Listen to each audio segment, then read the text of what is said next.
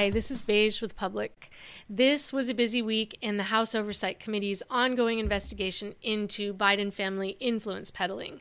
While corporate media either hid from the headlines or ran interference for the Biden administration, it just kept coming. Senator Chuck Grassley released the infamous 1023 form, an FBI confidential human source document allegedly implicating President Joe Biden and son Hunter in a $10 million bribery scheme related to Ukrainian energy company Burisma. Meanwhile, new testimony revealed FBI agents' warning of a coming Russian disinformation campaign back in 2020, which triggered a wave of social media censorship, already knew the Hunter Biden laptop was verified. And two IRS whistleblowers, one recently unmasked, delivered more testimony detailing how the government slow walked its Hunter Biden investigation. In light of all that, we have a treat for you today a podcast in two parts. We start with Michael's interview with Peter Schweizer, who is perhaps the world's leading expert on Hunter Biden's influence peddling. Schweizer is the author of Clinton Cash, Profiles in Corruption, and Red Handed How American Elites Get Rich Helping China Win. Michael interviewed Peter last December and used a brief clip for his Twitter files thread on Hunter Biden, but Public has not yet published the full interview until now. Then I interview Tristan Leavitt, attorney for IRS whistleblower Gary Shapley, whose disclosures shed light on how the government bungled a quote, slam dunk felony case against Hunter Biden. Between the two, you'll get a great primer on Biden family influence peddling and a deeper dive into the IRS whistleblower saga. What do we know and why does it matter? Well, what we know is that the Biden family uh, has benefited from commercial deals overseas uh, to the tune of tens of millions of dollars. Uh, that's not in dispute. That's based on um, the so called suspicious activity reports that the Treasury Department has re- released because a U.S. Uh, Senate committee asked for it.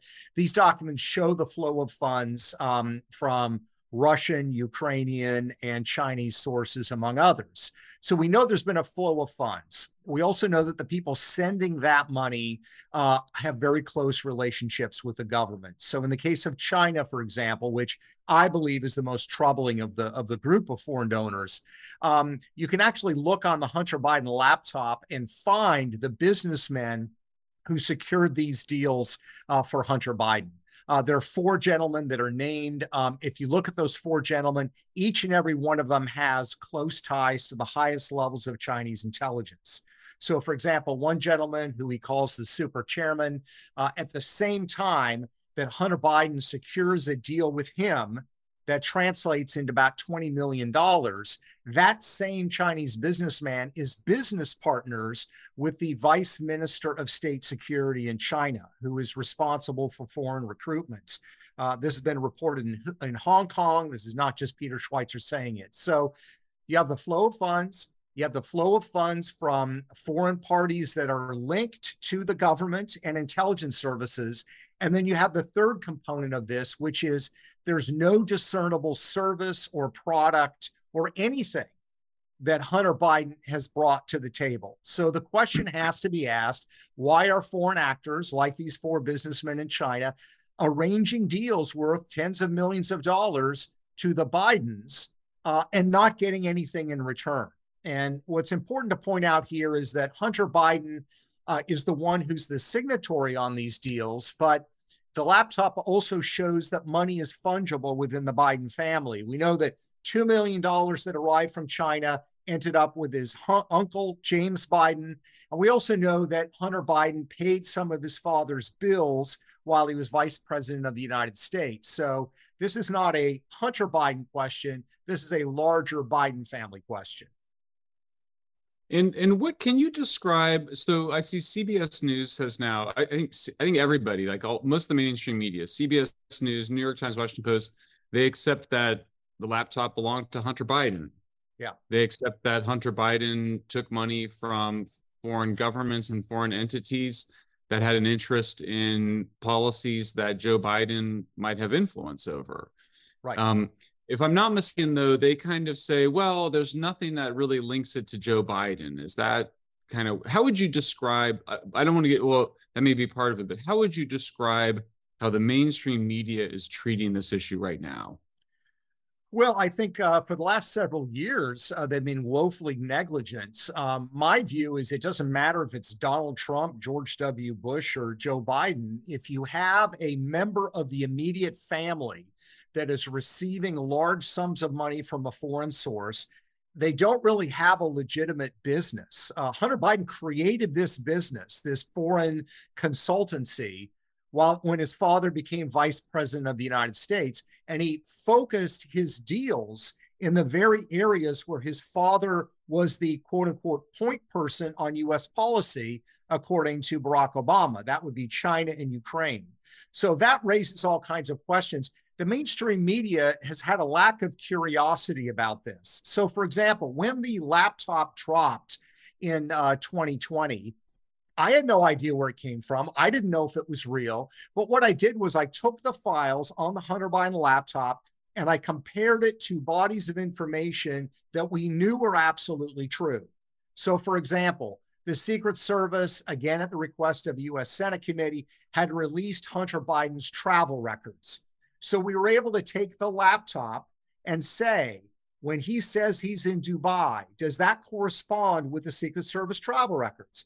If he's emailing somebody and saying, I'm in Hong Kong, does that line up? In each and every case, it lined up. Then we compared the laptop to the suspicious activity reports, the SARS reports. Uh, when the emails referenced $5 million being wired uh, to Hunter Biden's business, does that correspond with the SARS? And again, it lined up completely. And the laptop really came out at about the same time as the Secret Service travel logs and the wire transfers. So it really would not have been possible for somebody to you know, create thousands of emails simultaneously to demonstrate it. Then the final thing we did, Michael, is we looked at Hunter Biden's laptop emails and we compared them with a collection that we'd received from Hunter Biden's business partners, a guy named Bevan Cooney, who's in jail. He shared his Gmail account with us, and we we looked at it. The Hunter Biden laptops that have Bevan Cooney correspondence on them, do they actually line up with Bevan Cooney's Gmail account? And again, they did 100%. Now, I was able to do this in Florida with my researchers. The New York Times, the Washington Post, CBS News, ABC News could have done the same thing but they were not interested in this story. They did not pursue this story. And as I always mm-hmm. say, uh, you know, I'm 58 years old. Go back to the Cold War. If you had told me that that information would come forward that Jimmy Carter's family or Ronald Reagan's family was receiving tens of millions of dollars from Russian businesses that were linked to the KGB, it would have set off alarm bells, rightfully so, to all kinds of news outlets. That's really the equivalent of what we're talking about here. And yet, the media somehow convinced themselves that this was not an important or an interesting story. Now, one of the things that I hear from Democrats is that they say, well, you know, this is kind of common. And look, the Trump family had all sorts of business dealings with Russia. Is that true? Uh, so the by the sorry, the Trump family does actually have some deals in China, although they kind of were unwinding. Um, and I raised questions about that and some of the finance deals that Jared Kushner uh, was involved in in the Middle East. Um, and those need scrutiny. They need analysis. And by the way, they were scrutinized by the mainstream media, so that's a good thing. The Biden deals weren't, but there, there's also a critical, crucial difference here in my mind. And that is the deals that the Trumps had with China. The, the, the one that really translated into money was a deal that Ivanka Trump had for the manufacturing of shoes and other things in, in her apparel line. That was a line started, you know, 10, 15 years ago. My point being, those were actual legitimate businesses that predate any involvement in. You certainly to watch them and be aware of them and, and, and take them into account. With the Bidens, we're not talking about that. Hunter Biden, after his father becomes vice president of the United States, suddenly decides he's going to go into international finance, ill defined. He has no background, he has no experience. Uh, and he's not doing deals in London or Tokyo. He immediately goes to Russia, China, and Ukraine for those deals. So I, I believe all foreign uh, deals should uh, should be scrutinized, but you have to differentiate my in my mind the difference between say Michael Bloomberg, who his company Bloomberg has major business deals and dealings in China, uh, which need to be watched, but that's a legitimate business. You cannot compare that to Rosemont mm-hmm. Seneca Partners, uh, which is frankly, in a large extent, a fictitious business entity that was funneling money to Hunter Biden and his family. Now, what about what about Trump's relationship with Russian with Russia? Well, it, there there was no question. There was a there were discussions and there was a uh, sort of verbal agreement uh, to build a Trump Tower uh, in Moscow, but there was no real exchange of money uh, in that case. And again, I would say, look, that deserves scrutiny, but Donald Trump actually has built hotels and condos around the world. Uh, mm-hmm. Certainly, it's not appropriate to be doing that while you're a candidate or president of the United States. Uh, but to somehow put that in a nefarious light when you're ignoring a business that has no history that predates your father being vice president of the United States and you have zero track record in it, I don't think you can compare those two very effectively. Yeah. And what about this? Um, it, it, um, I can't remember if it was in your book or if it's just been, I've seen it more, but there's a character named Tony Bobulinski. Yeah.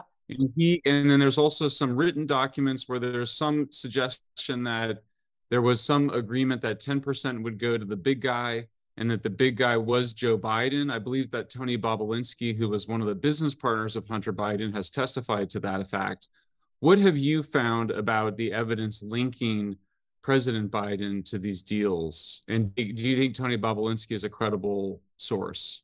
Well, I think Tony Bobulinski is credible because he provides the actual communications, the comms that took place. I've actually seen the Blackberries and the phones where these this correspondence took place, and it's very straightforward.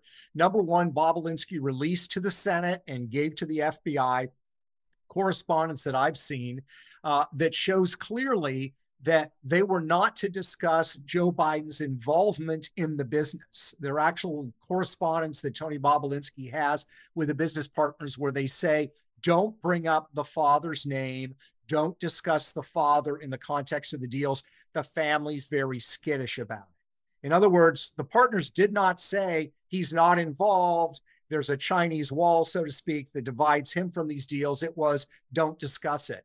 Uh, and then you have correspondence when they're discussing a deal with CEFC. This is a Chinese energy company uh, that is going to be setting up a Chinese uh, energy infrastructure fund in the United States. Uh, that the ownership structure is such that 10% uh, was going to be given to Hunter to caretake for the big guy. Uh, there's lots of correspondence on the laptop and in Tony Bobulinski's communications where the big guy is the reference for Joe Biden. So that's the first thing to consider. The second thing to consider is there is lots of evidence on the laptop that Joe Biden was familiar with his son's deals. And it's worth looking at kind of the evolution of what Joe Biden has said when I first broke the story in my book, uh, Secret Empires, in 2018 about the Biden family's deals in China, the initial, initial Biden response was there were no deals. There's nothing to see here. This is fabricated. Then, when it was f- confirmed that, okay, yes, there were deals in China, Joe Biden's position became, well, I never discussed those matters with my son, any of these business dealings. Uh, we now know, of course, that Joe Biden flew his son on Air Force Two uh, to China, where Hunter Biden met with those Chinese business partners. And we also know on the laptop that, in fact, there are references to Hunter Biden saying to his business partners, I talked to my father about this deal and he's going to help. Um, so now they've shifted from saying there were no deals, Joe Biden didn't know about the deals, to Joe Biden didn't benefit from those deals or did nothing uh, to um, help these deals along. Uh, and my point is, this is what you need an investigation for. Uh, you know, look, we've got the transference of millions of dollars uh, for no services rendered. Nobody's disputing that. We know the individuals who transferred this money have connections to foreign intelligence services. We know that Joe Biden and his son Hunter Biden are close. They communicate all the time, they're not estranged. Uh, and we know uh, that there are questions about the posture that the Biden administration has assumed towards China. So my view has always been this warrants investigation. I'm not saying a crime's been committed. I don't know. I'm not saying that Joe Biden uh, uh, is is on the take from the Chinese. We don't know, but I do believe that this deserves serious investigation by a body like a congressional committee that has subpoena power. And it seems to me, if we are prepared to investigate Donald Trump uh, based on an anonymous dossier, and by the way, at least the first five or six months, I supported that investigation. But if we're prepared to investigate that, uh, Iran Contra, Bill Clinton, and Whitewater, this is much higher in terms of the threshold of evidence and information we have that warrants a look and warrants a, a subpoena power effort to find out exactly what is going on here. And that's expected to happen, is it not? It is. Uh, I, I, think that uh, you've got a couple of committees in the House of Representatives I think it's a good idea. My concerns, Michael, are that sometimes these investigations, these hearings end up being uh, members of Congress speechifying about conclusions. I think the way you should approach this is the way that a very judicious prosecutor would, which is to ask informational questions of witnesses, to obtain banking records, other correspondence, et cetera. Um, there are indications, for example, in the laptop that the Biden family might have overseas bank accounts that would be kind of an important thing to know. Um, is it something innocent? Is it something serious? Uh, we don't know. Um, so those congressional committees are going forward, and uh, I think that's very, very important. Not to get Joe Biden, but we are in a very pitted in a very serious struggle with Beijing, China, in competition around the planet. Uh, we need to know the entanglements that our leaders have had I've raised those questions about those about the Bidens. I've also raised those about people like Mitch McConnell and others. Uh, it's not just a Biden problem, but we have to start there because he's the commander in chief. And does there need to be a special prosecutor at the Department of Justice? Uh, I think there absolutely does. I mean, if you look at the statute um, for a special prosecutor, this is exactly what it was designed to do. If you have somebody uh, that is either the president of the United States or close to the president of the United States that is being subject to legal scrutiny, you need to have an independent figure come in and assess that. Now, you know, that person is appointed by the Department of Justice. That would be Attorney General Merrick Garland. So it's not like a, bunch of you know Republicans that hate Joe Biden are going to get to appoint this person. But we should have an individual who's going to look at this in a dispassionate way, who does not owe his job to the president of the United States and is prepared to follow the facts wherever they go. And if you're not going to have an independent prosecutor in this kind of situation, why do you even have the statute? Um, Peter, can you um, my my my readers and, and listeners, because I'm going to show this a video too, are, are, very interested in energy and gas in particular is obviously a very valuable uh, commodity right now. Can you describe in particular the the relationships? I believe there's just there's two between uh, you, you between the between Hunter Biden and the Ukrainian natural gas company, and also I believe with the Chinese gas interests. Can you describe both of those? Yeah, you know, energy is, of course, a critical industry. It fuels everything. It's also a uh, can be a highly political issue because, unlike the United States, as you know, Michael, in most places around the world, whether it's China, Ukraine, these are essentially national gas companies linked to the government uh, that make energy policy decisions. Um, and if you look at uh, what happened in the case of Burisma and the Biden family, it's it's pretty glaring and appalling. All you need to do is, new, do is look at the timeline. In February of 2014, Vladimir Putin invades Crimea uh, with Ukraine. Uh, two weeks after that, Barack Obama appoints Joe Biden as point person on U.S. policy towards Ukraine. All diplomacy, all aid is going to flow through the vice president of the United States, Joe Biden. Within 10 days, within 10 days, Hunter Biden is appointed to the board of directors of Burisma, this Ukrainian energy company. He's appointed even though he has no background in energy, he has no background in Ukrainian law, U- Ukrainian you know regulation, none of those things, and he collects a fee of a million dollars a year for doing so. It's unclear whether he attended many, if any, Burisma board meetings in Ukraine. It's not clear that he had ever visited the country up to this point. So the problem is that that company, Burisma, is owned by a couple, uh, was owned by a couple of very corrupt oligarchs, one of who, whom was the uh, energy minister under the previously previous pro-Russian Ukrainian governments. He was one of the co-founders. He was actually the minister of energy. He set up Burisma, this energy company on the side. Uh, and, and the second one um, is a uh, Ukrainian oligarch who is now a big financial backer of Zelensky. In fact, he helped Zelensky get elected.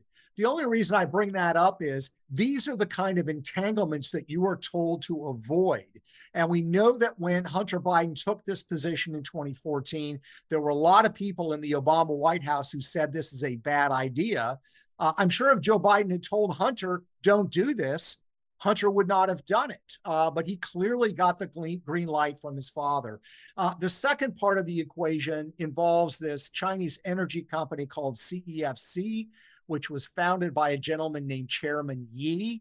Uh, we know that Hunter Biden le- received at least $6 million from this Chinese energy company. This is not Exxon. This is not uh, BP. CEFC was actually founded by individuals linked to Chinese military intelligence. Uh, and Chairman Ye himself had a background working for an intelligence organization in China. Um, and CEFC went around the world striking deals. They actually uh, struck a deal with Vladimir Putin and the uh, Russian energy company. So this is a highly juiced in energy company linked to the apparatus of the Chinese state. Uh, and they decide to make Hunter Biden their official partner. Uh, and the plan is to start buying energy infrastructure in the United States uh, what happens, of course, is when their efforts get underway, uh, the U.S. representative for CEFC, a guy named Patrick Ho, gets arrested by the FBI on bribery and espionage charges in New York and is convicted. And that kind of unwinds everything. So those are the kinds of deals that Hunter Biden was involved in. It's in the energy sector, as you know, where politics is very important, regulation plays a central role. And yet, Hunter Biden, of course, had zero background in any aspect of energy at any time during his previous career. And can you explain what exactly the Ukrainian gas interests and the Chinese gas interests would have wanted from Biden? Uh, they would have wanted a couple of things. Uh, CEFC uh, wanted to do major uh, infrastructure projects in the United States. It's very controversial for Chinese companies to buy uh, oil companies. They tried to buy one in uh, in California, I believe, about 15 years ago. It was blocked by fe- federal regulators. Uh, this is determined by a body called CFIUS, the Committee on Foreign Investment in the United States. So, one of the things that CEFC would have wanted was sort of a regulatory uh, uh, clearing of the path, as it were, for them to acquire assets in the United States. Uh, as far as Burisma is concerned, Burisma was getting and wanted to get more USAID money that's the United States Agency for International Development, which was sending hundreds of millions of dollars to Ukraine. What better way uh, than to perhaps ensure that you get a, a sort of an inside nose, uh, because there are other energy companies in Ukraine, uh, than putting the vice president's son on the payroll at a time when the vice president is the one who's determining where USAID and other foreign aid was flowing to Ukraine at that time.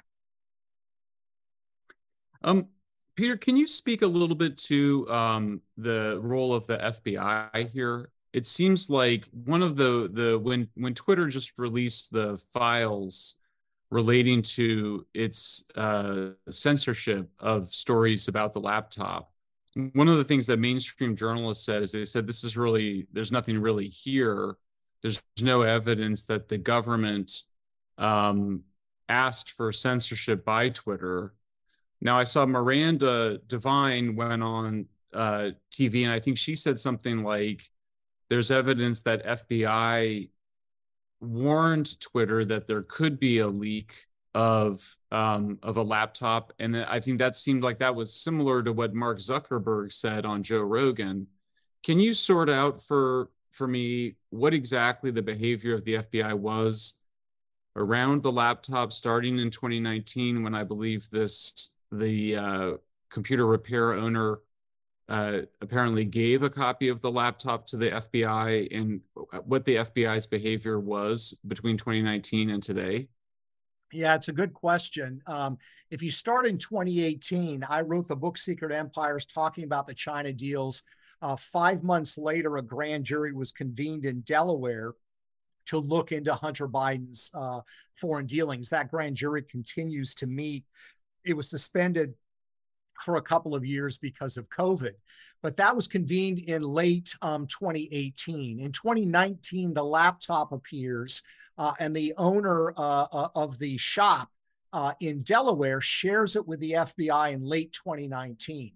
Uh, there is no evidence that the FBI actually ever shared that laptop with the grand jury in Delaware. To me, that seems like a massive massive story because it is absolutely germane uh, to what this grand jury is, uh, you know looking for. So we we have that. We have accounts by Tony Bobulinski that he has said publicly that when he came forward in 2020, he met with FBI officials, uh, shared materials with them, documents with them, uh, that they never put him in touch with the grand jury in Delaware, and they never had follow up questions for him on the material he had.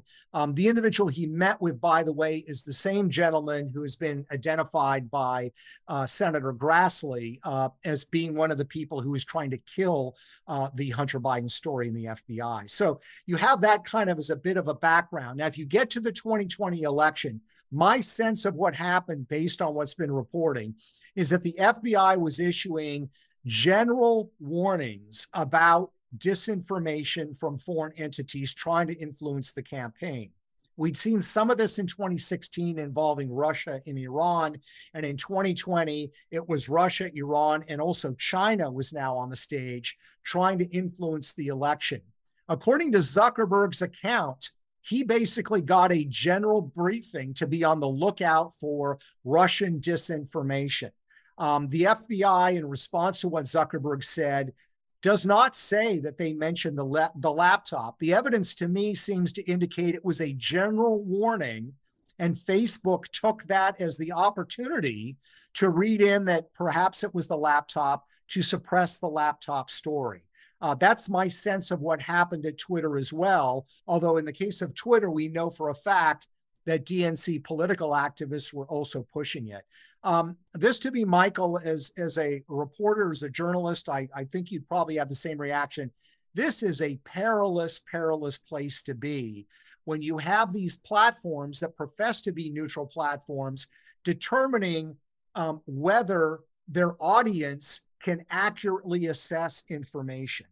That should not be their role. They need to have enough confidence in American in the American people to discern for themselves in the marketplace of ideas what is accurate and what is inaccurate, uh, especially in a case like this when there was no clear-cut information and it's pretty clear that the DNC and these 50 intelligence uh, officials who declared this was Russian disinformation were acting on uh, their political desires rather than on fact based evidence. You cannot have a fact finding or a uh, you know fact checking operation by these big media outlets um, because you're always going to have politics creep into it. You need to allow the marketplace of ideas for people to assess uh, what information is accurate, what they believe, and what they don't believe.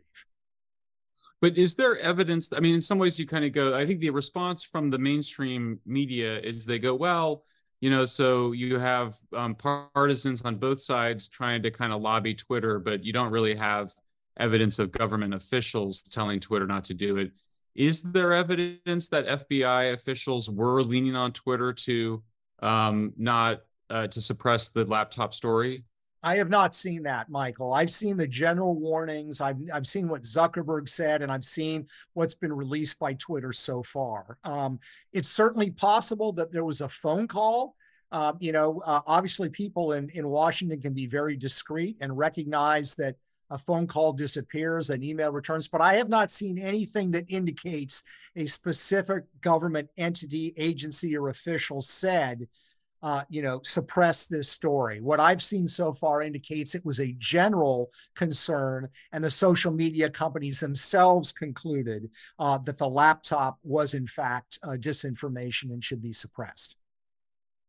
And, and, Peter, beyond the, the two investigations that you think are necessary, the congressional investigation and a DOJ and a sorry, um, a special counsel investigation, um, are there other investigations that you think are important um, and are there changes to the law that you think are necessary or that are worth considering? Uh, that's a great question. Uh, I think there's a question for big tech companies um, on what exactly they are. You know, there's been a running debut, uh, debate about Section 230 of, of uh, the law back in 1996. But more fundamentally, the question is are these social media companies actually media companies, meaning are they using their uh, uh, power to editorialize, to demonstrate editorial control? If they are, they're operating as media entities, and that means that you know antitrust laws that apply to concentration of media ownership, et cetera, should apply to them.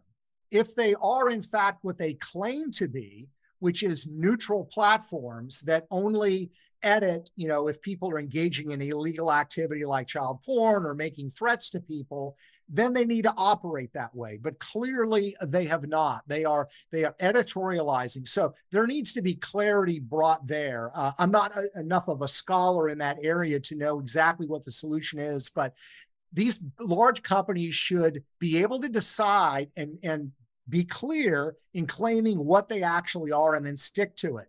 They should not be media companies when they want to be and be, you know, uh, media platforms in other cases, pick and choose depending on the situation. So that's the first thing I would say. The second thing we've got to look at is what has happened to uh, the FBI um, and our law enforcement entities.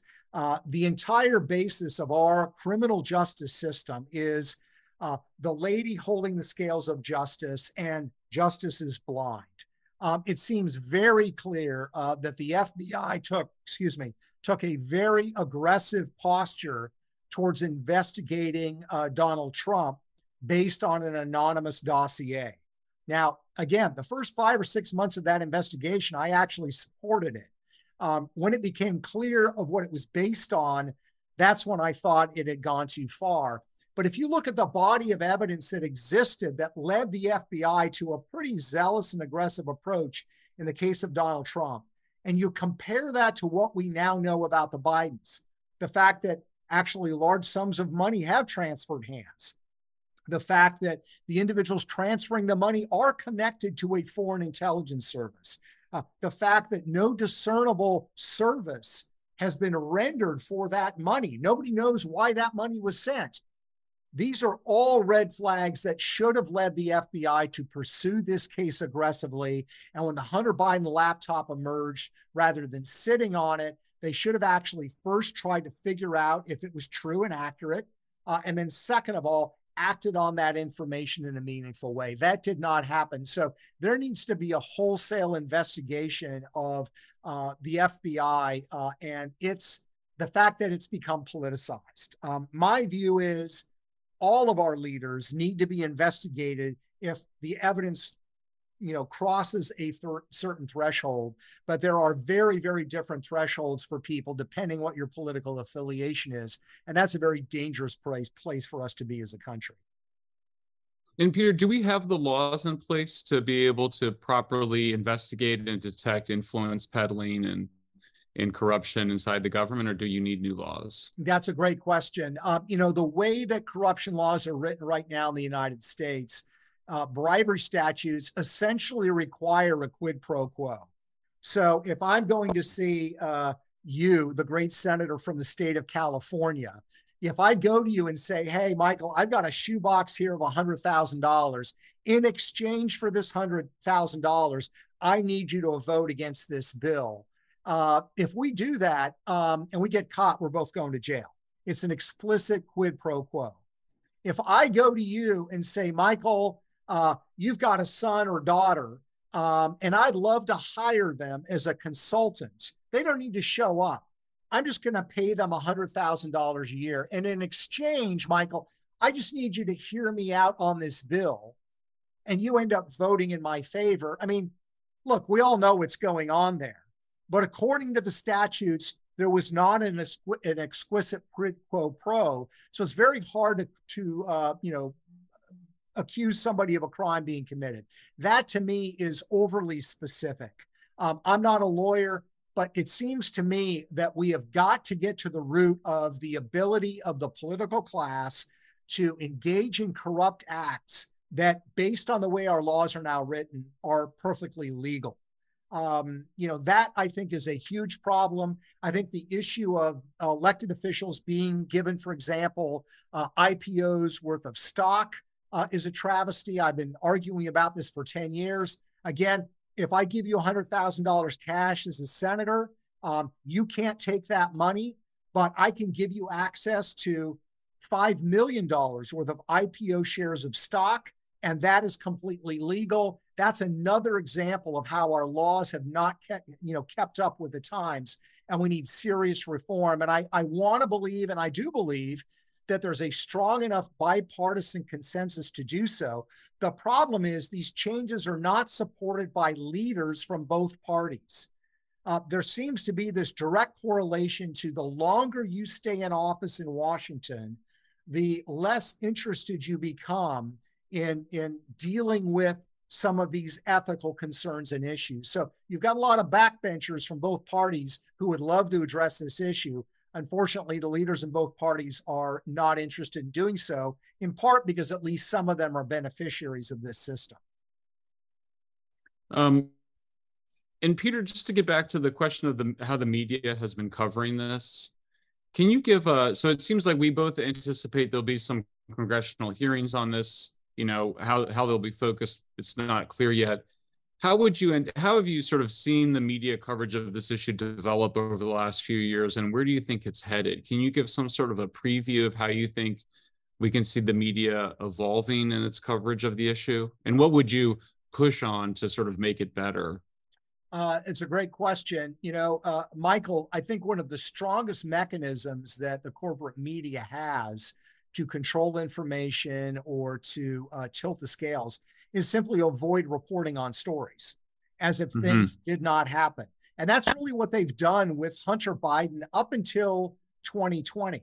Uh, you know, the New York Times really uh, did not investigate Hunter Biden's foreign business dealings in China.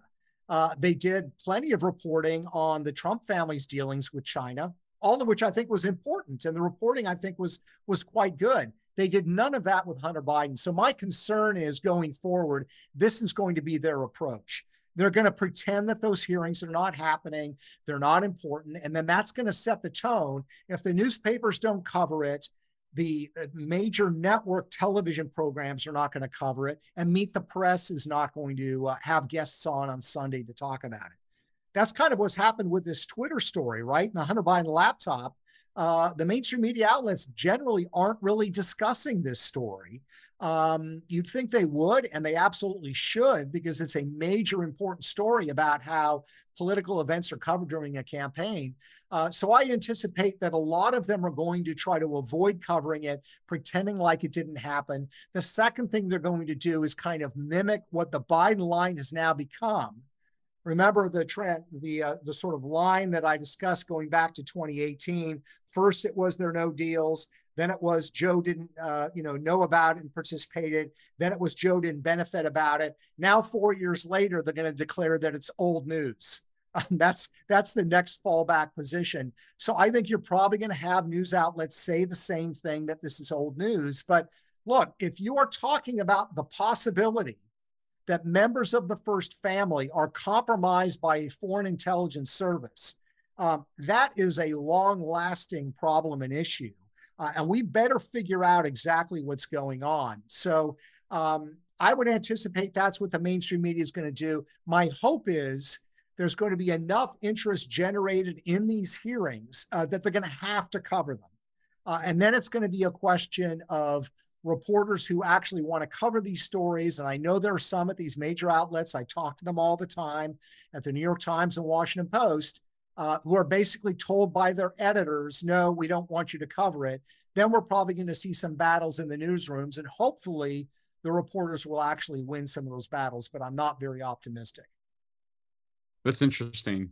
Um, sorry, I'm jumping around a little bit because I'm filling in some some gaps. Um, sure. It does appear that some senators have called for a special prosecutor in the case of Hunter Biden. Is is that right? And is that gaining any steam? I mean, it seems like if you're if you if ordinary people say, what should we want here? It seems like getting a special prosecutor seems kind of like a pretty obvious demand. Is that um, is, is that call going anywhere? Is that is I assume no Democrats have supported that. Um, is that the is that what you would say people ordinary folks should be? Is that the thing ordinary folks should be demanding? Yes, absolutely. I mean, my view is if you pick somebody as an independent counsel who's going to be judicious, uh, who's going to be focused on the facts, um, that is the best course forward.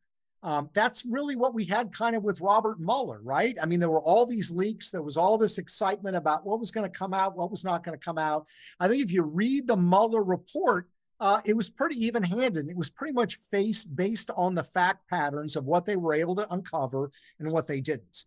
Uh, and that's the other benefit, by the way, of having an independent counsel as opposed to you know, the DOJ having a grand jury that was convened in 2018 looking at this is a grand jury does not issue a report that the public actually gets to read. They make an assessment of whether crimes were committed, whether the statute of limitations for those crimes have run out. An independent counsel would tell the American people, based on our subpoena power, based on questioning all these people under oath, based on obtaining these financial records, here's what we know about the Biden family relationship with China, and let that information go where it's going to go. So if there was one request I would make of fair minded people on both sides of the aisle, it would be simply to let's have an independent counsel look into this with subpoena power and determine the actual facts of what happened here. Biden during the 2020 campaign said he never talked to his son about his business dealings. And now we know that there's a voicemail where Bi- President Biden calls his son and says that a New York Times story turned out better than he thought. And he was, I believe, clearly referring to a New York Times story about Hunter Biden's business dealings. Is that the only evidence that President Biden knew about his son's business dealings, or is there other pieces of evidence that show that? Uh, no, uh, there are numerous other pieces. By the way, the the uh, voicemail that you uh, referenced, where Hunter Biden was talking about a New York Times piece, that was piece was about CEFC, the Chinese energy company that included ten percent for the big guy, um, and that piece also pointed out that when Patrick Ho, the executive from CEFC was arrested by the FBI on spying and bribery charges. The first call that he made was to James Biden, Joe Biden's father, uh, sorry, Joe Biden's brother. So um, it's curious to me that Joe Biden reads that article and says, hey, we're in the clear.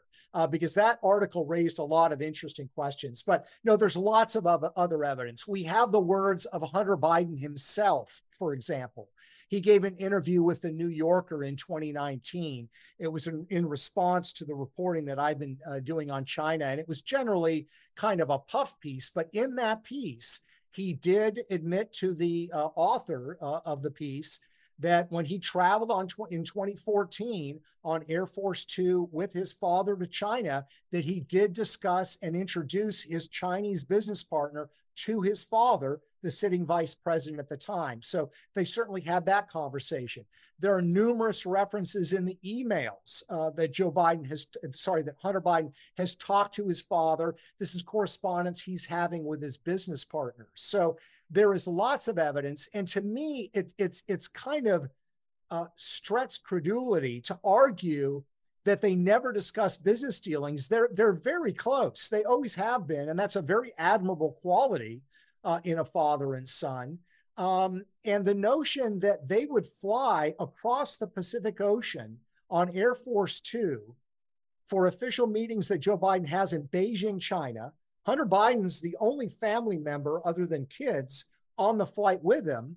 Hunter Biden later admits that he meets with his Chinese business partners, that somehow during that whatever 14 hour flight, Joe Biden never asks, What are you going to be doing in China? Are you meeting anybody? Or Hunter Biden, to me, just sort of strains credulity. So um, the question really comes down to, in my mind, was Joe Biden a beneficiary of Hunter Biden's business deals? There's evidence that he did benefit in some ways. We do know, for example, based on the laptop, that when Hunter Biden was collecting millions of dollars from China, he was also paying some of his father's bills. His father was vice president. Um, he was paying for repairs on uh, Joe Biden's home in Delaware.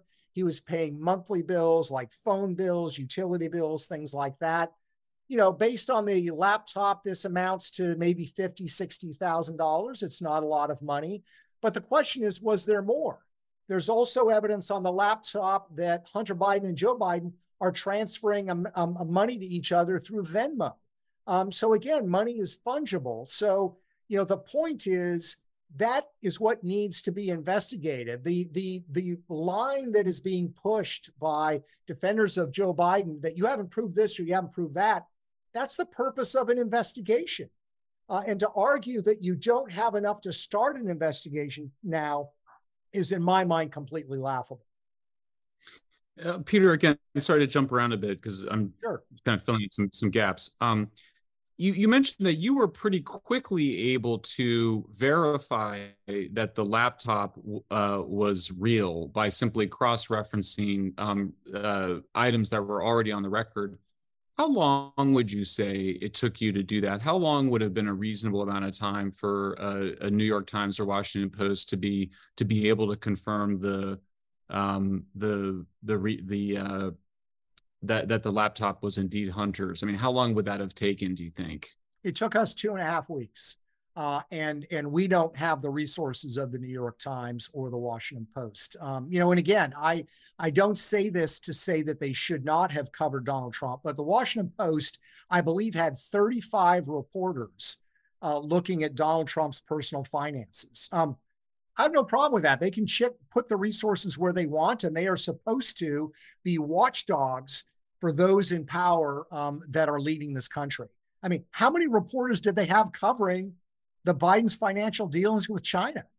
Did they have 15?